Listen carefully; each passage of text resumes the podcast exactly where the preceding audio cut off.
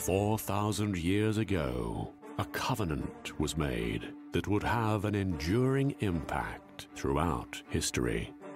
I will bless those who bless you, and I will curse him who curses you. And in you shall all the families of the earth be blessed. Without Reverend Blackstone's influence, it is quite possible that Israel would never have existed. The Jewish state that Theodor Herzl wrote years later somehow came up with remarkably similar conclusions to solve the Jewish problem around the world. Perhaps it's a coincidence. Not for 24 centuries. Since the days of Cyrus, king of Persia, has there been offered to any mortal such a privileged opportunity to further the purposes of God concerning his ancient people. In 1917, he represented that petition to then US President Woodrow Wilson. You'll get a lot of angry opinions also about President Roosevelt, whether or not he was in favor of the Jews or against the Jews. To the best of our knowledge, they knew about the Holocaust. He just didn't want to do anything. Mr. Truman, one of the first documents on his desk is what do we do about the question of Palestine? I have to do what is right. United States. I have to do not only what is moral, I have to do what is just, I have to do what is proper, and I have to do what is biblical. He knew the story and the role of Cyrus. Israel is important to the security of this country. We will defend her. And that's exactly what Nixon did. Israel was saved because of an anti Semite. I feel deeply concerned at this hour. Our lessons are that those that bless them, he will bless, and those that don't come under a curse. Every country that turns on the Jews to try and destroy us, try and thwart God's will of the role that the Jewish people have in the destiny of future. Somehow it always turns on them. The Babylonians, the Romans, the Spanish during the Inquisition, whoever you wish. At some point, do you stop and say, are these all coincidences? You are listening to the Tove Podcast.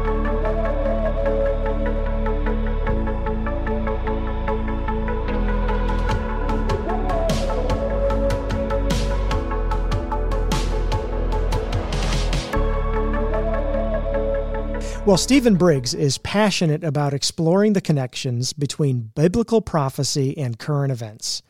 Stephen is the producer of the award winning documentary films America and the Israel Effect and Cyrus Nations, UK. Stephen serves as the director of operations for Hatikva Films, a Christian ministry making films about Israel and the Bible with the aim of impacting and equipping the church. Originally from England, Stephen also lived in Jerusalem for a season and now recently relocated to Nashville, Tennessee with his wife and children. Stephen, welcome back to the Tove Podcast. It's wonderful to be back with you. Uh, some folks may or may not remember, but uh, you joined us just several months ago at a Bible prophecy conference where, in our first conversation, we spoke about the relationship between Israel and the UK. And uh, if you've not yet listened to that podcast, I'd encourage you to head on back to September and uh, listen to uh, Stephen Briggs on our first conversation. But you're back today, and we're not only going to talk about Israel again, but we want to talk more specifically uh, about the principle of blessing Israel and how that has related to the United States. And uh, this particular conversation will center around a film uh, which listeners were able to hear uh, in the introduction, the trailer to that film. And uh, the name of this film is what, Stephen? It's called America and the Israel Effect, and it's the fourth film in the series uh, entitled Blessing, Curse, or Coincidence. Okay, America and the Israel Effect. So, can you tell us about the premise of the film series and more specifically, this film about America and Israel. Yeah, it'd be my pleasure. So, we have uh, done a series of films, and this journey began, as I think I shared in the last podcast with you, Levi, um, 12 and a half years ago. Back in 2008, I joined the team of Hatikva Films uh, to be involved in what originally was going to be one film entitled Curse or Coincidence. Uh, I challenged the producer at the time and said, it can't really just be called curse or coincidence. There, within God's heart, He has a desire to bless. And Genesis 12 3 gives us that indication. I will bless those who bless you, I will curse him who curses you. It doesn't start with the curse, I will curse him who curses you, and then I'll bless him who blesses you. It's the other way around. So God is interested in in blessing his creation. That's that's his heart's desire. He saw what he had made and it was good, mm. or and it was very good. There was a desire within his heart to uh, walk with man in the garden and to to fellowship with him. And so we see this pattern here. And then this promise that is given to Abraham in Genesis 12:3 is is uh, ratified in Genesis 15, is repeated Genesis 17, Genesis 22, Genesis 25, Genesis 27, 1 Chronicles 16, Psalm 105 8 to 11, over and over and over again. It is repeated and told to us that this is something that we need to sit up and take notice. Mm. But it's not just in the Old Testament for those who think, oh, the Old Testament is not so important now. It actually is mentioned in Galatians as well. Galatians 3 and verse 8, it says, For Scripture foreseeing that God would justify the Gentiles, as you and I, by faith, preached the gospel beforehand to Abraham, mm. saying, In you shall all the families of the earth be blessed. Ah, so there's a door for us to understand what he's saying by going back into the Old Testament, going back into the Torah, because he's pointing us back to Genesis 12:3, and he's actually stating that that is the gospel mm. and the means by which it would be outworked then by implication. Mm-hmm. So both the blessings and the cursings are for the purpose of salvation. And well, why does that matter in the light of what we're talking about? Right. Not, not just personally, but also with regard to nations. Well, Psalm 2, uh, you have Psalm 1 and Psalm 2 go hand in hand. Originally, they were one psalm. And uh, Psalm 1 is the personal. Blessed is the man who does not walk in the counsel of the wicked, nor stand in the way of sinners, nor sit in the seat of scoffers, but his delight is in the law of the Lord, mm. the Torah of the Lord, and on his law he meditates day and night. He shall be like a tree planted by streams of living water, which yields its fruit in season, whose leaves do not wither, and whatever he does prospers. And then it says, not so the wicked. So right. there's the contrast. contrast. They're like the yep. chaff that the wind drives away. So there's a, two groups of people there. And then you go into Psalm 2, and you have this amazing proclamation why do the nations rage? So we've gone from the personal to the national. Why do the nations rage? The Goyim rage, and the peoples uh, plot in vain. The kings of the earth set themselves, and the rulers or the elite of the earth take counsel together against the Lord and His anointed. And His anointed. In the Hebrew, that word is Mashiach. Right. Saying, and what do they say? Come, let us cast away their cords from us and tear their bonds asunder. Mm-hmm. And then it says, He that sits in the heavens will laugh. So, what are those cords and what are those bonds? It's very, very important for us to, to understand and, and grapple with those. Well, in reading it and looking at it in the context, those cords and bonds are, are the parameters which God has put in place in His scriptures for us to be in a right relationship with Him and in a right relationship with our fellow man. Mm. And when we go against those, when, when, the nations choose to make their policy something that doesn't line up with Scripture, sure. there is a consequence to that. And so it then goes on, He that sits in the heavens will laugh. The Lord will have them in derision or confusion. Well, how confused are our nations today? Very confused. and the leadership of these nations and things and the, the yeah. relationship between the nations. And then it says, Yet I have set my king upon my holy hill of Zion. Yeah. I will tell of the decree. Thou art my son, this day have I begotten you. And then we have a, one of the most amazing prayers that is kind of like, well, let me say, uh, discussions, if we can put it. The Father says to the Son, says to the Messiah, Ask of me, mm. and I will give you the nations for your inheritance mm-hmm. and the uttermost parts of the earth for your possession. Now, that's an interesting thing for the Father to say to his Son, because what he's saying is actually, if you want these nations, if you want these people, then you've got to be in a, a uh, involved in asking me for that to be realized. Mm-hmm. So God isn't just concerned with saving individuals, although that's the work of the cross. He wants to see nations transformed mm. because he desires a kingdom right. with a king. And in order to have a kingdom, it's not just a king and one person, it's a king and a multitude of people. And so I often take people back to Matthew 5 to 7. Mm-hmm. And let's, Matthew 5 to 7. If Jesus was running for office today, that would be his manifesto. Mm. Yeah. And and so you you know we mentioned the principle that when nations have policies and directives that set themselves against the teachings of Scripture, there's going to be consequences for those. And that could be related to anything. It could be, for example, abortion. It could be something else that takes glory away from God and that is against what the Bible teaches. Certainly, what we're talking about here today is the principle of blessing the Jewish people, is, is blessing Israel and her people. And that's a clear directive of Scripture that, as you mentioned already, has not been rescinded. In fact, just a little bit later in Galatians chapter 3, Paul makes the express point that just because the law of Moses may have been made obsolete by the new covenant, certainly in no way means that the covenant made 430 years previously, which is that Abrahamic covenant you mentioned, has been made obsolete. Paul makes the point, folks, the Abrahamic covenant is in existence today along with the new covenant. And uh, we mentioned that on a couple weeks ago too. We we did a special on the Davidic covenant and how the Davidic covenant is in existence today.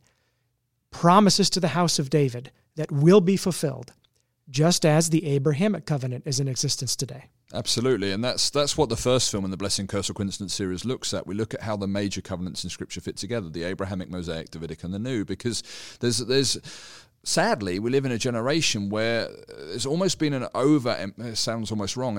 understand my heart, and it's an overemphasis in we only teach from the New Testament. Mm, you know, and yeah. so um, the, the two Timothy says all Scripture is profitable for teaching, for reproof, for correction. That well, my Bible consists of 66 books. If you want to play with less than a full deck, be my guest. But I want to I want to take the full deck and I want to u- use the full deck, not in an uh, in a uh, in the right way. Sure. Genesis to Revelation. And so that that reality of taking and saying, actually, the Bible that Jesus had was just the Old Testament. just the Hebrew Bible. Yeah. Absolutely. And so how and then you have an amazing picture where the Ethiopian eunuch is explained from Moses up to the cross. The Bible, the New Testament hadn't been written then, and the process of taking can we communicate the gospel just using the Old Testament? Can we take hold of what the scripture says and apply it? And how does that look? And uh, the Davidic covenant is a vital covenant, a vital element of the covenant. And so much so that in the very last book and the very last chapter of the last book of the Bible in Revelation, Jesus is identified again as uh, of David's lineage. Mm-hmm, sure. And uh, that is how Matthew begins. It's yep. uh, the, the the first verse in Matthew one one is the lineage from Abraham through David to the Messiah. Yeah. Um, and that's crucial because that ties the whole book together and takes us to the end and shows that the beginning and the end fit perfectly. And mm. I'm aware that it's, it's, broader than what we're perhaps talking about with regard to, to America today, but we, my heart's cry is as, as believers that we would say, God has asked, the Father has asked his Son to ask him for the nations. Mm-hmm. And therefore, what does that really look like? What are the nations in God's eyes? And how should the nations be responding and relating to him? And uh, the series of films, Blessing, Curse, or Coincidence, simply want to put forward what has taken place. Yeah, the outworking of the that outworking promise. of it, and allow people to draw their own conclusions. Sure. We're not. Yeah. There have been some important figures in the history of the United States uh, and in our nation's Christian history and heritage uh, that are highlighted in this film.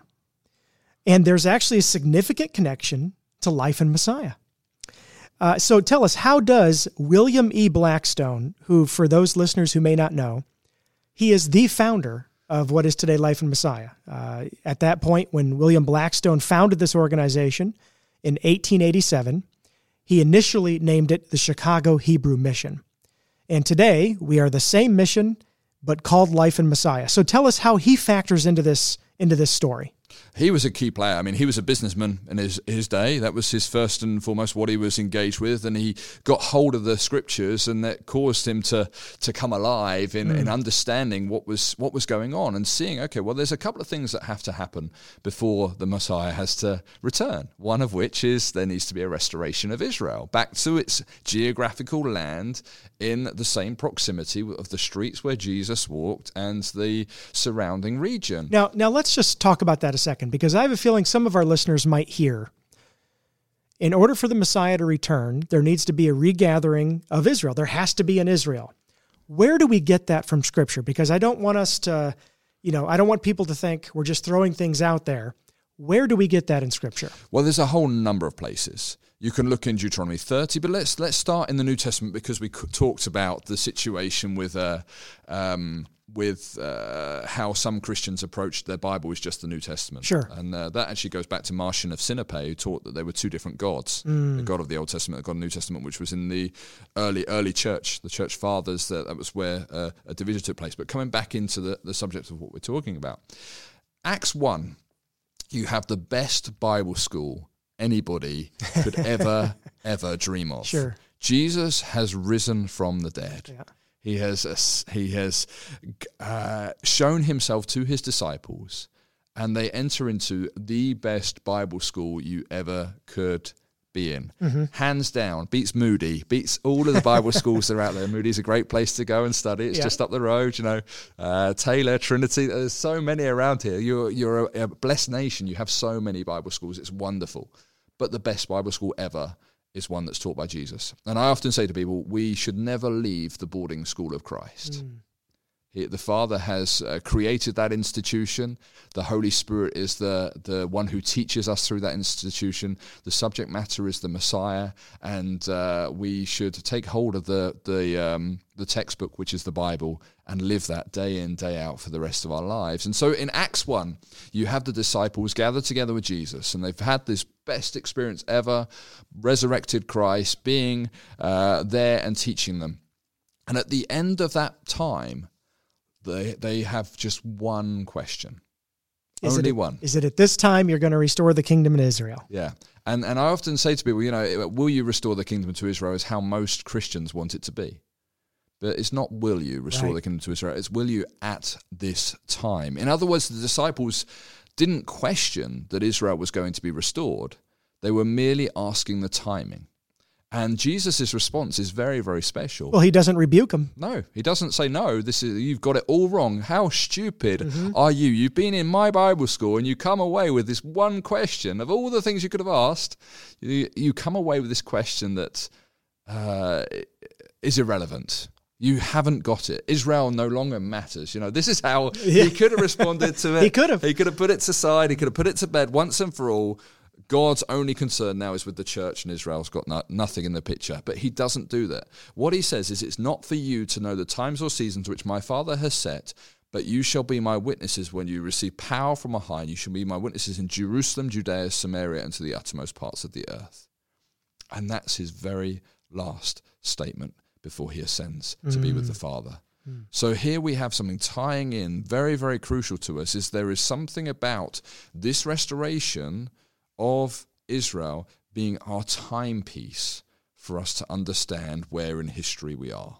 And if I can unpack that further using uh, another um, aspect of, of, of Scripture, he's highlighting to us this responsibility that we have in our generation now that Israel has been restored. You see, you and I, Levi, live in the generation that the apostles wanted to live.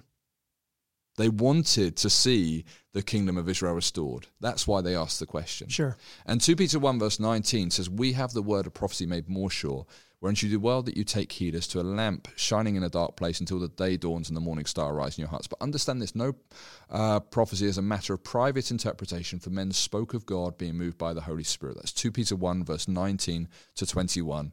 And uh, within that, you have a statement. We have the word of prophecy made more sure. Now, how can prophecy be made more sure?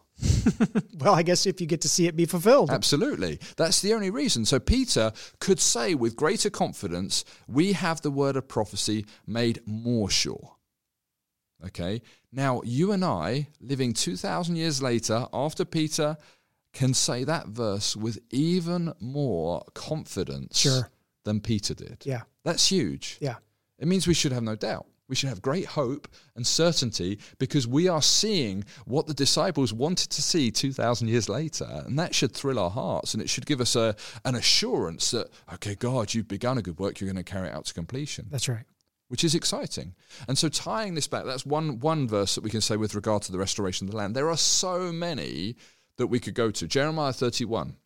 Verse 10 says, Hear the word of the Lord, O you nations, and declare it in the islands afar off. He that scattered Israel will gather her and keep her as a shepherd keeps his flock. Well, there is, uh, uh, scholars sometimes debate this. They say, well, why is that? You know, that was when they came back from Babylon, right? well, that I only laugh because so few Jewish people actually came back from Babylon. Most of them stayed. Yeah. Not only that, Babylon is directly to the east of Israel.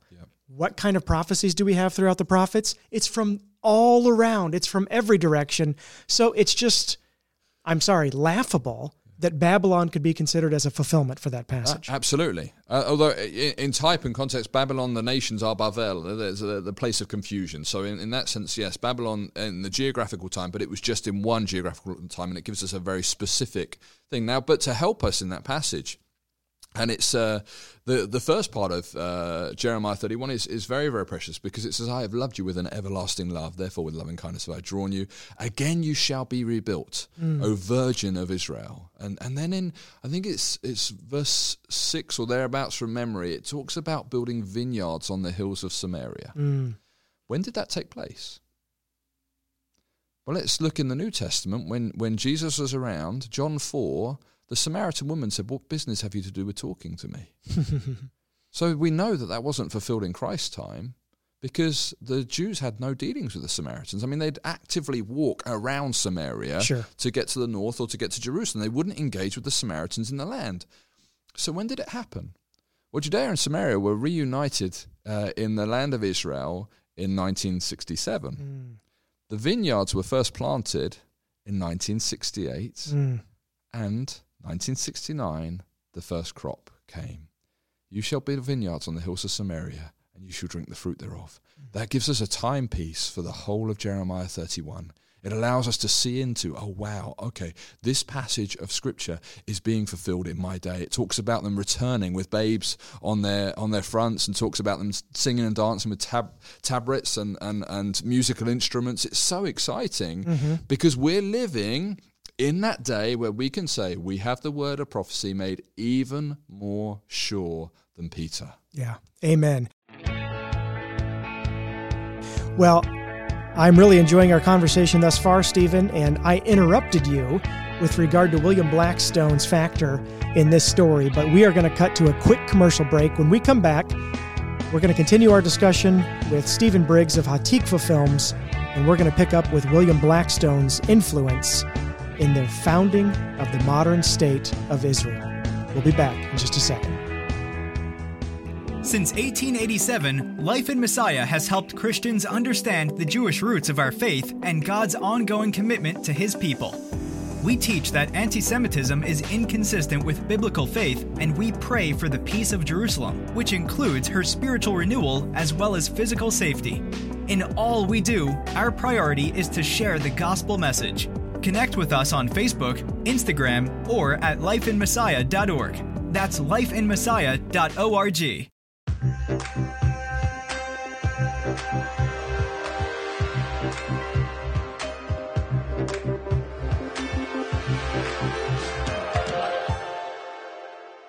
Welcome back to the Tove Podcast. I am sitting down here with Stephen Briggs, director of Hatikva Films.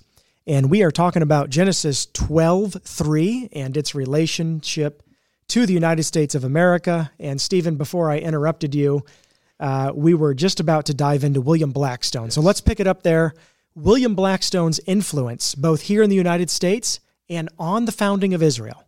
Well, I, I feel that you are probably more equipped to uh, to unpack this, and Wes uh, Taber, the uh, emeritus director as well, who has a, a tremendous passion for expressing and showing Blackstone's influence in this in this nation. But um, we did touch on him in the film and on D.L. Moody and various others. Blackstone was a remarkable man. He was a businessman who wrote a, a little book called Jesus is Coming, and he didn't even bother to um, in, uh, put his name on it, just his initials, W.E.B. He, he really wanted to point to the fact that it was all about the Lord, and that that's really his heart and his desire in the process. Now, he was involved in uh, putting together a. Um, a declaration, one could call it, the Blackstone Memorial as it became known. And uh, this was a declaration in, in the late 1800s that was talking about being involved and America being involved in the restoration of Israel to her ancient homeland. And we uh, we touch on that in the film, and uh, it was so profound in its reach in the, in the people that signed up to this agreement that it would end, end up being on the front page of the Chicago Tribune. I don't recall the date, but you, you may may remember that. But it was a hugely significant moment, and he was one of the leaders uh, of uh, the restorationist vision and uh, movement within America that really set America on a course uh, that would ultimately result in them being involved in uh, the um, uh, stepping into the Second World War mm. um, and uh, the Jewish people's survival in, in, Europe and beyond. Yeah, yeah. Uh, if you're interested in further information about William Blackstone, I'd encourage you to go back a few months uh, in our podcasts. You can find them on lifeinmessiah.org and check out the podcast titled The Forgotten Founder which is all about William Blackstone, his influence here at Life in Messiah. Uh, the more uh, we uncover about Blackstone and Herzl, the more it seems that Herzl was influenced by Blackstone, which is fascinating. I, hope that that is uh, is uncovered in a great way because there was another man across the pond in the UK called William Hechler who was also involved. His uh, his gravestone was uh, unveiled a couple of couple of years ago. I had the privilege of being there. It had been left uh, to to dere- and derelict, weeds growing over it. And he was a Gentile who was coupled with Herzl. So you had the Jew and the Gentile involved in the in the uh, the restorationist vision coming to fruition with the Judenstaat, the, the Jewish state, and the mm. outworking of that. That period of history, uh, Herzl had a number of Gentiles Gentile Christians around him, and, and if there is a tie directly between Blackstone and Herzl, is very, very significant indeed. Indeed, yeah. It, what's interesting, I didn't know this previously, that a few years ago you were at Hechler's grave. My wife and I were out in Los Angeles a few years ago. We tracked down Blackstone's grave. Also had been overgrown with some grass and weeds and so forth. And just a few weeks after we were there, they had a wonderful ceremony uh, honoring Blackstone for his role in the founding of the new Jewish state. Uh, so, pretty cool. Very, very cool stuff. Let's fast forward to more recent history, though. In the film, you uh, take a look at some key American presidents and their attitudes toward Israel, both positive and some negative. You talk about one president in particular in the film, and he had a childhood memory uh, of their mother that factored into a major decision, which ended up affecting the national security of the state of Israel. Tell us more about that. Yeah. Uh, does anybody know who he is? Well, Nixon's family, uh, his mother was a Bible believer. Mm. And she had told him as a child, uh, one day you will have an opportunity to do something very, very significant don't let it slip by. Mm. Basically, is mm. uh, with regard to the Jewish people. Now he was, um, as uh, Jerry Klinger in the interview says, uh, Nixon was an anti-Semite. I mean, there was a lot of things that he did, and a lot of things that he said that were very, very hostile towards the Jewish people. But on this occasion, he remembered the words of his mother. And the praying grandmothers and mothers of this world are very, very important to us and uh, grandfathers as well, I might add to caveat that. And uh, that decision making process resulted in him stepping in to uh, the situation in, in, quite a miraculous way. And if you want to find out more, you can get hold of the DVD. Mm. And this is a good opportunity. How can folks access uh, this latest film in the series? So, if you want to watch it, you can visit hatikvafilms.com. Our on demand page has America and the Israel Effect, as well as the other films that we produced. Hatikva Films is H A T ikvahfilms.com and uh, they're available on demand or you can also order the DVD if you are still a DVD watcher which I know is a is a, a, demographic that is shrinking but there are still people that like something physical in their hands. Indeed, indeed, yeah. So what's the message for the United States of America today in regard to her attitude toward Israel and the Jewish people? Well, we we touched last time on Britain and Britain's uh, situation with dividing God's land and God dividing Britain and the Commonwealth. And just this past week, uh, we had Barbados lowering the Commonwealth flag and raising their own flag, and Prince Charles was, was there. That was one of the one of the aspects of the Commonwealth. And um, 1997, Hong Kong, and working our way back, there was division of the land. Joel three, verse one and says, In the latter days, when, not if, so there's another tying us back, when I restore the fortunes of Judah and Jerusalem, I'll bring the nations into Emek Yehoshaphat, which in Hebrew means the valley of God's judgment or the valley where God judges, not because of sin, but because they divide my land and scatter my people. This is the challenge to any nation. Mm. Because when you enter in to divide the land that God has covenanted for the blessing of the world, and if you don't believe me with that, turn to Psalm 105, verse 8 to 11, and read through how many times he promises that the land is to be for the for the descendants of Abraham, Isaac, and Jacob. And it's so evidence. It's almost as if he knew there was going to be conflict over it. That he reiterates it. I think it's seven times in that passage that this is land that he has covenanted to them.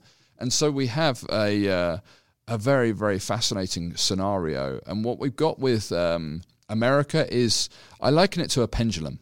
You know, it's it swings from blue to red to blue to red to blue to red, and uh, eventually in the middle you have brown. Right, that's what happens when you mix these two colors. And uh, um, but it, the key component is who's holding the pendulum, mm. and uh, God gives nations the leaders they deserve. And so we're instructed to pray for those in authority and those in leadership. And we've seen the pendulum swing. Both uh, we saw a, a, a, very hostile towards Israel under the Obama administration. We saw a positive uh, position under the Trump administration. Now we're swinging back to a to a hostile. The next question is what's going to happen in four years' time. Mm-hmm. Uh, but we are instructing the Scripture not to uh, be uh, overly political. Politics doesn't save us. Sure. The gospel does. Right. But we are instructed to pray for all those who are in leadership and in that's in 1 Timothy 2 and then in verse 4 of that passage it says that you may lead a tranquil and quiet life and that souls may be saved. So we look at in the film in the journey of looking at Roosevelt looking at Nixon looking at Truman looking at um, go back to McKinley and Harrison and their understanding of the restorationist vision and how these politicians have been outworked and been involved in God's relations between Israel and America. Mm. where she will end up well, that's not determined by leadership, it's just determined by the praying church. Mm. Yeah, good reminder.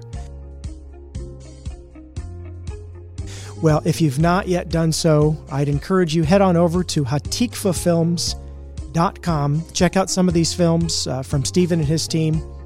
And uh, let's continue to pray, as you reminded us, Stephen. Pray for the peace of Jerusalem, Psalm 122 6, and pray for our leaders, both those in Congress and the Senate and uh, even our president uh, pray uh, that they may make righteous decisions, not only concerning Israel, but concerning all things regarding life and liberty. Stephen, thank you very much for joining us on the Tove Podcast. It's been wonderful to have you.